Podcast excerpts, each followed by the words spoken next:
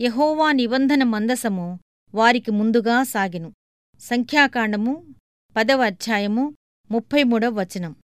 దేవుడు మనకు కొన్ని అభిప్రాయాలనిస్తూ ఉంటాడు. అవి దేవుడిచ్చినవే అయితే వాటి గురించి అనుమానం లేకుండా వాటిని స్థిరపరచుకోవటం కోసం కొన్ని సూచనలు కూడా ఇస్తాడు. ఇర్మియా కథ ఎంత బావుంటుంది అనాతోతు పొలం కొనాలని అతనికి అభిప్రాయం కలిగింది. కాని ఆ తర్వాతి రోజు దాకా అతడు ఆ అభిప్రాయాన్ని కార్యరూపంలో పెట్టలేదు.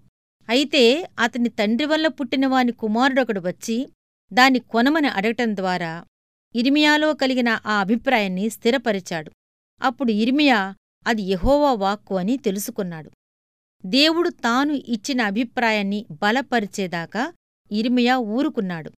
ఆ తరువాతనే వాస్తవాలకు అనుగుణంగా తనకు ఇతరులకు నమ్మకం కలిగిన తరువాతనే చర్య తీసుకున్నాడు.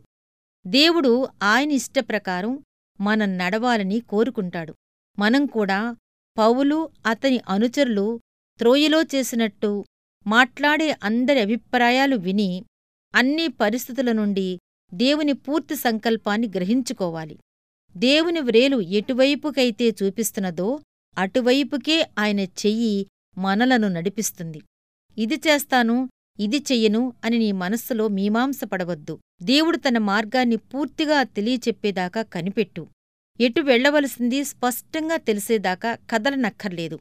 అలా ఆయన చిత్తం చొప్పున నువ్వు ఉన్నచోటే ఉండిపోతే ఆ ఫలితాలన్నిటి గురించి ఆయనే జాగ్రత్త తీసుకుంటాడు. మన మెరుగని మార్గాల ద్వారా తన వారిని ఆయన నడిపిస్తాడు.